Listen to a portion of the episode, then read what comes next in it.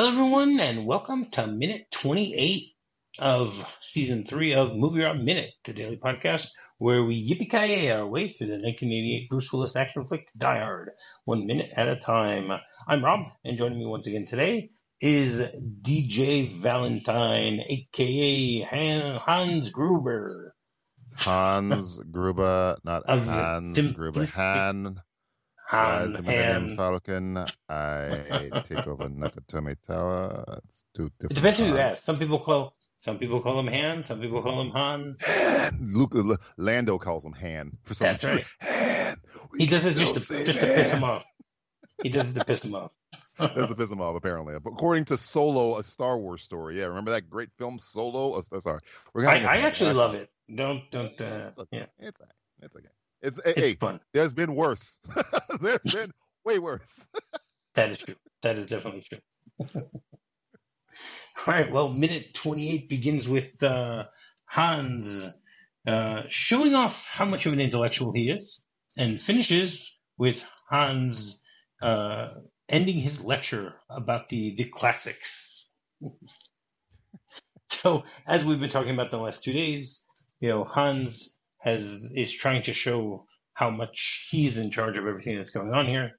You know, he's the one who has taken everyone prisoner. We're not sure why. Hopefully, we'll find out by the end of the week. Not really sure, but you know, he he's having these. Uh, uh, actually, w- would you think he's a psychopath? The way that that, that on the some hands he's on, you know, on the one hand he's he's talking calmly. On the other hand, you know, sometimes he gets a little erratic with the way that he's. Maybe, but um, I don't think psychopath. He's too uh, in control, I think, of his emotions because he calms Carl down, who probably is a psychopath. if he was, if Hans was a psychopath, I think he wouldn't care if, Han, if Carl blew up the building. He to have a carefully laid out plan such as what Hans has. I think he's more of a Well, only Hans has the plan. No one else knows the plan. That's the, Right. that's the irony here. You know, right. that- I think I, I would see him more of a sociopath than a, a psychopath. Right. Okay. All right. That, that's fair. I, I, I think that, that what Hans, Hans, excuse me, what Hans has done here is he's compartmentalized the whole plan. So Carl knows parts of it, and Theo knows parts of it, and some of the other guys know parts in, of things that are going on. And why But do you he's think the he only did that? one because he was probably my to. theory on why he does he does that. Well, I would say that he's, you know, he's like the Joker. He was just going to kill everybody and take it all himself. I see, I didn't think that. I don't think that. I think it's the opposite. I think Hans is um, smart enough to know the men that he's working with are psychopaths.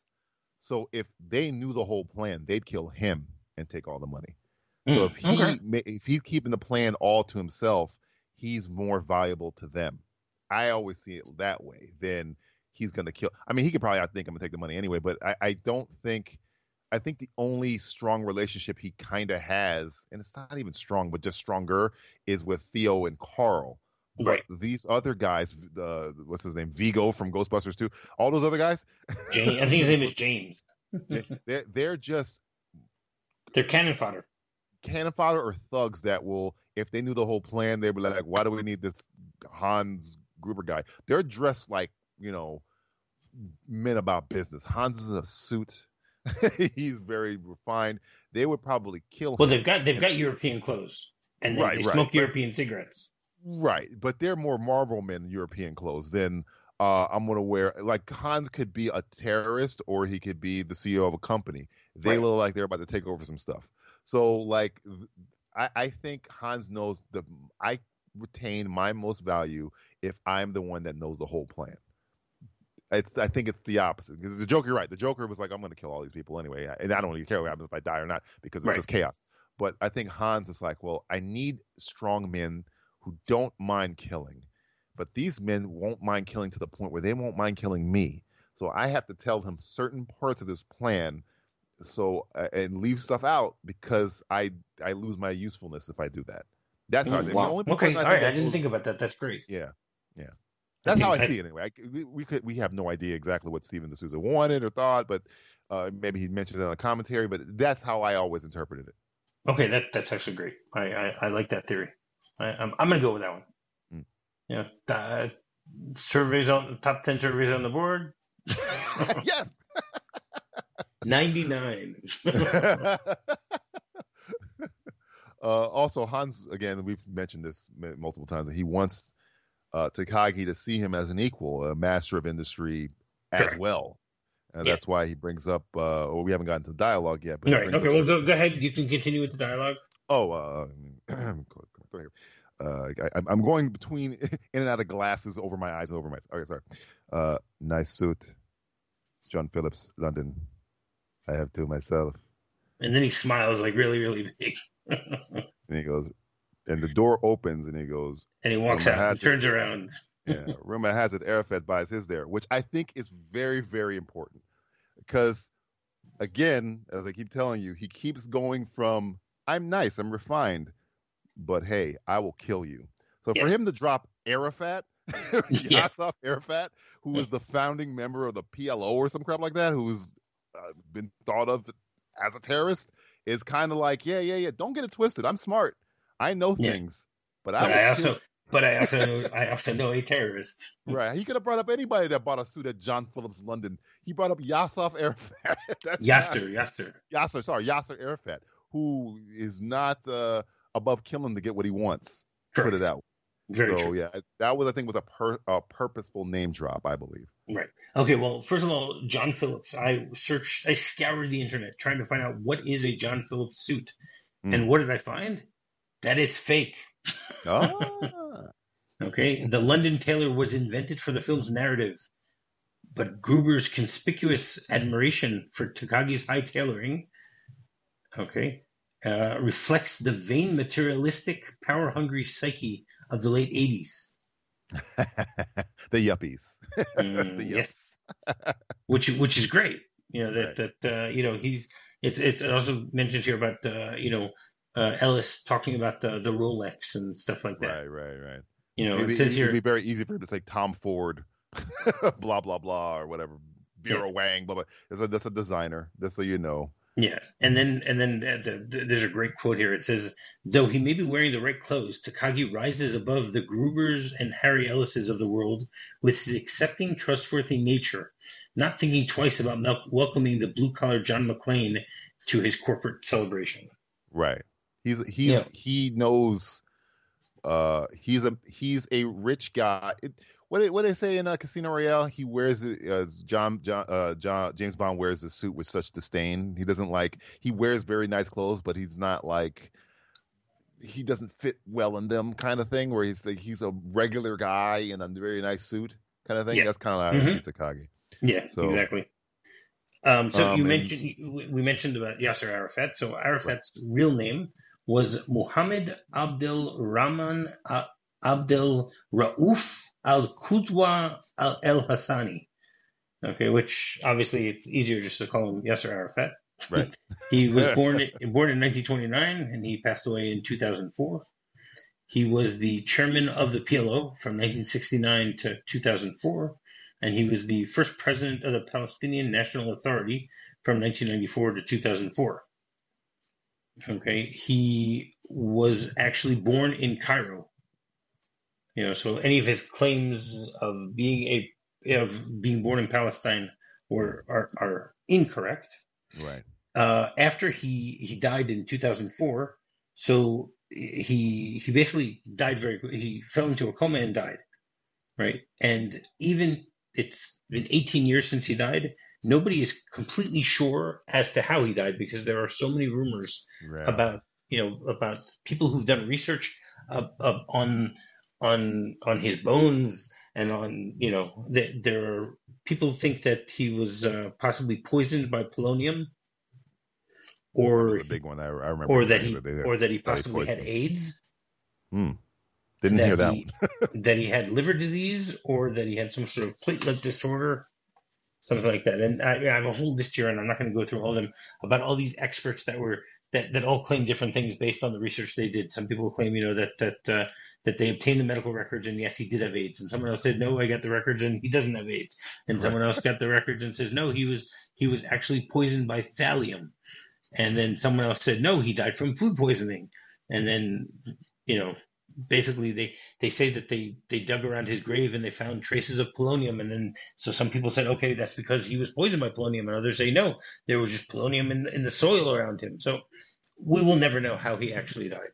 Right. You know but uh you know i i guess he's he's the right type of person to leave controversy in his wake you know. Right. 18 years later nobody still knows how he died. Nobody still knows. I do like the Hans. I'm gonna smile. I'm gonna keep you I'm gonna keep you guessing forever.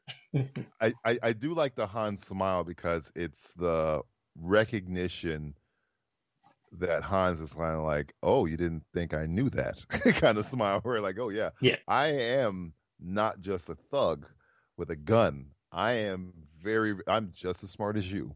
So don't try any that crap. I, I just love that that little that you mentioned the smile. Like, yeah, I forgot. Yeah, he did that little sneak. yeah, yeah, I have to myself, which is like, yeah, don't worry. I I'm on your level. Don't you might not think I'm on your level, but, but I'm, I'm on there. your level. yeah.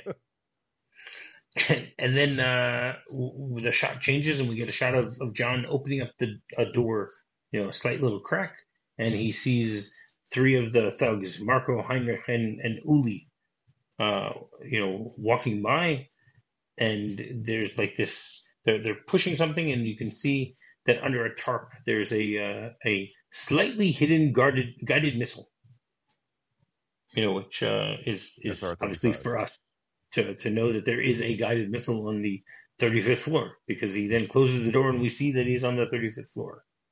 Mm. and then decides to descend and go go down uh, another flight of stairs. I like the the way that they they intersperse this this whole conversation between Hans and and Takagi with little shots of John finding out what, what's on every floor. Right. Because right now it, it, it's the way it's structured is like we are really wrapped up in what's about to happen to Takagi because we kind of like this guy. And yeah. then you cut away and you're like, oh, you're oh crap, yeah, John.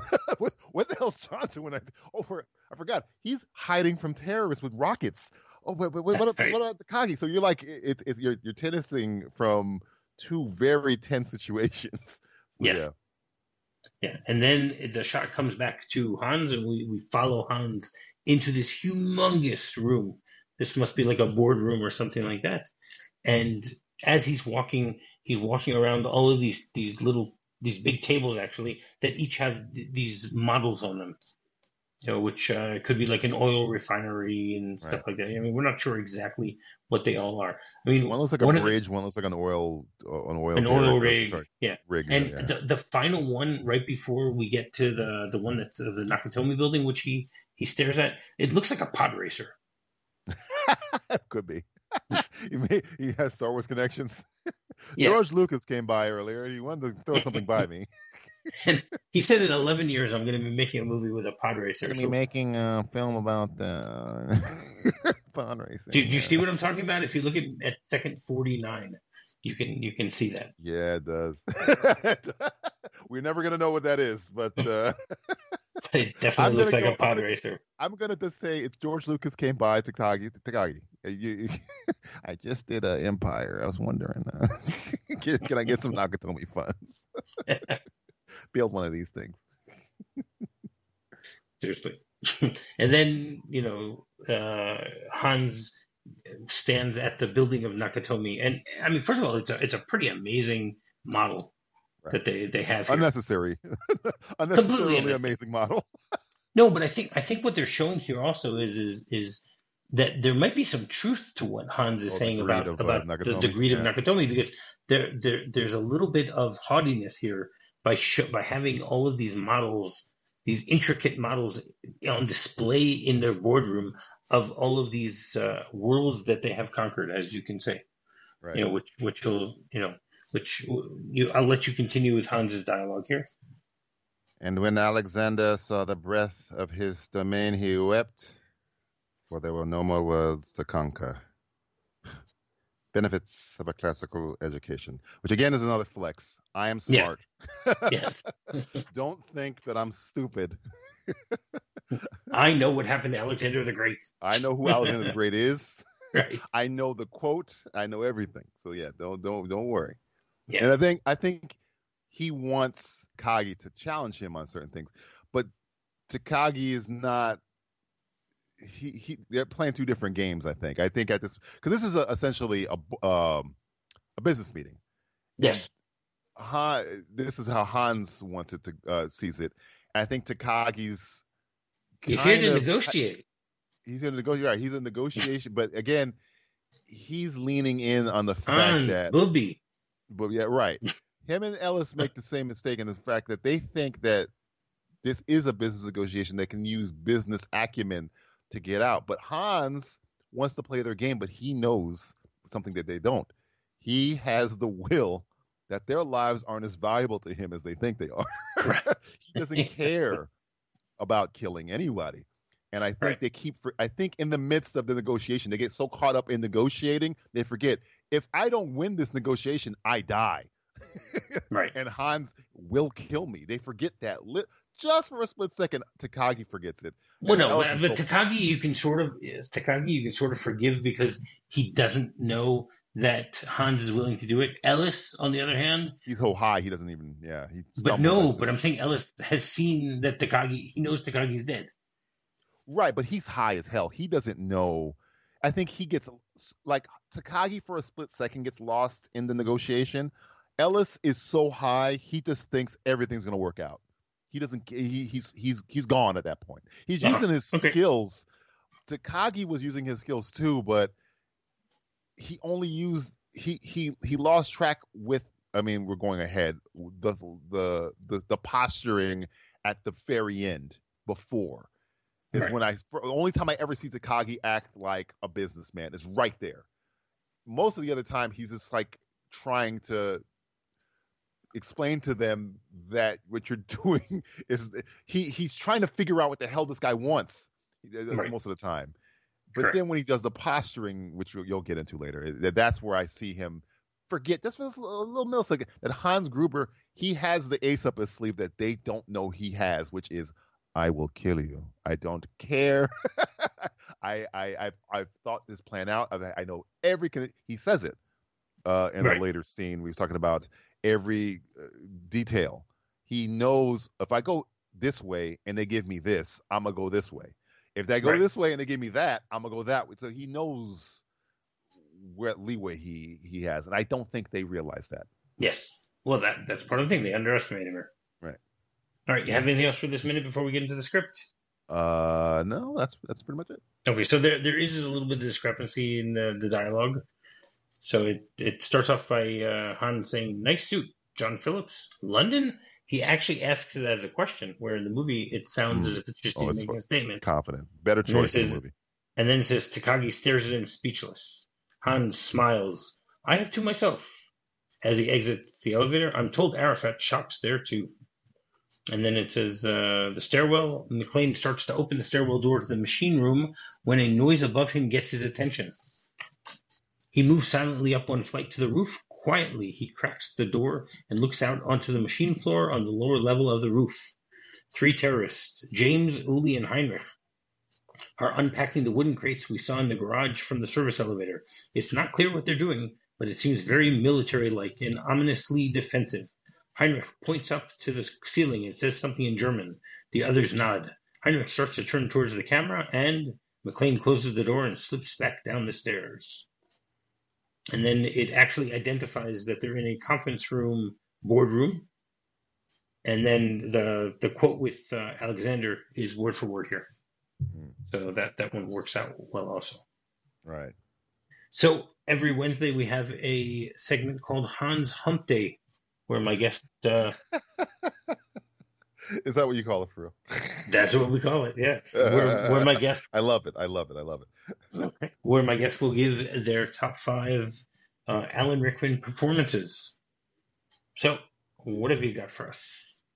Uh, I'm going number five. I'm going to go Dogma. Uh, I think Kevin Smith just did what I would do if I had the chance. Write as much funny stuff for Alan Rickman to say and do for as long as he can, and that's pretty much Dogma. It's just like I got Alan Rickman here. What do I give him to do? Well, I make him say I'm a Ken doll or whatever. I just give him as much crazy, weird, just off the cuff stuff as I can for him, and then yeah. So Dogma's number five. Uh, Number four, I'm going Love Actually. It's the only story other than I think Laura Linney's in that film that has some weight to it, where he kind of plays. People think of Love Actually as oh, it's just a cheesy, you know, uh, romantic. And this story, other than Laura Linney's, is tragic. It's just, and it's, it, it, I think it with Emma Thompson and him, it works so well. So yeah, I'm going Love Actually. Um, number three, Robin Hood, Prince of Thieves. He, Alan Rickman. If Die Hard didn't exist, and even though this is my number three and is one ahead of this, this is probably the most Alan Rickman role of any Alan Rickman role ever because he makes a total meal of this movie, of this role.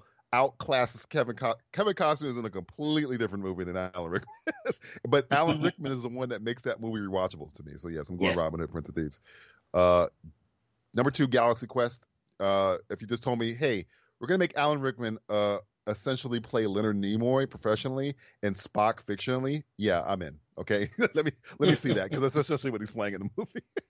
and of course, it's Die Hard number one. It's the greatest villain of all time, in my uh, humble opinion.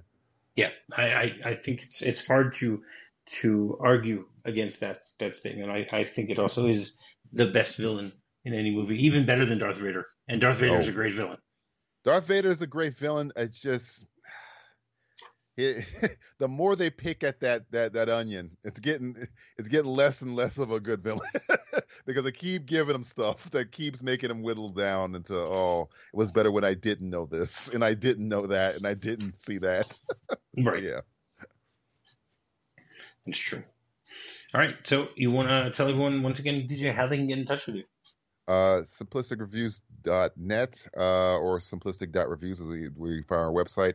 Uh, you can find me on Twitter under uh, at trying to be DJV. That's my Twitter handle, and I, I uh, for the show I do a lot of show prep uh, through Twitter and Facebook, where I'm like, hmm, I'm talking about this show or I'm watching this show now, and then I'll go on the show and I'll go into further detail. So you can follow me on there if you want a little sneak peek at the show. So yeah, follow me on that. All right, excellent. While you're doing that, you can go rate, review, and subscribe on any podcast you might be using to listen to this show. You can find me on Twitter, you can find me on Facebook, and you can find me on my website. So just do a search for Movie Rob Minute. So until tomorrow, yippee Motherfucker. Whatever the hell he says. what does he say? Motherfucker. He garbles it. Garbles it. Doesn't, he has water in his mouth. He goes, Blah he he was method acting. You know, he was uh, he put marbles in his mouth. Like uh, I believe it. I believe it. you know, like like like we always hear that that that uh, you know that that's what they used to do in the old days. Mm. Marlon Brando used to put mar- marbles in his mouth. I was just watching him on The Offer. The guy playing Marlon Brando was excellent. I think he was putting cotton balls in his mouth to do the Vito Corleone. Okay. Like cotton balls in his mouth, marbles in his mouth, same thing. Maybe marbles is no marbles is for stop stuttering. Yeah. It, oh yeah. Where the hell did I see that? That's from something. Of course it is. That's a thousand. It's from a thousand. That's from a movie. Where they the King's the Speech. That's that. That's what it was. Thank you. Thank you. Where, it was gonna bother me until I. it was gonna bother me. Where, where I, I saw that somewhere. Where was that? where he constantly swears. yes, I, with marbles in his mouth. I got. I got to spoof the King's Speech. I haven't. I haven't, I haven't spoofed a, a classical movie in a while. I, don't know if you want to call it a classical movie, but okay. Classical in terms of uh, Oscar uh, awards, you know, uh, uh usually we're spoken like action movies, but King's Speech is like, oh. okay, so so you're saying the, the, the benefits of a classical education? Yeah, uh, benefits of a mm, classical film education movie. I haven't spoofed one of those in a while. Last one I spoofed was The Godfather, so I'll spoof this one. Okay, that makes sense. All right, so we'll be back tomorrow again. Yippee ki Motherfucker.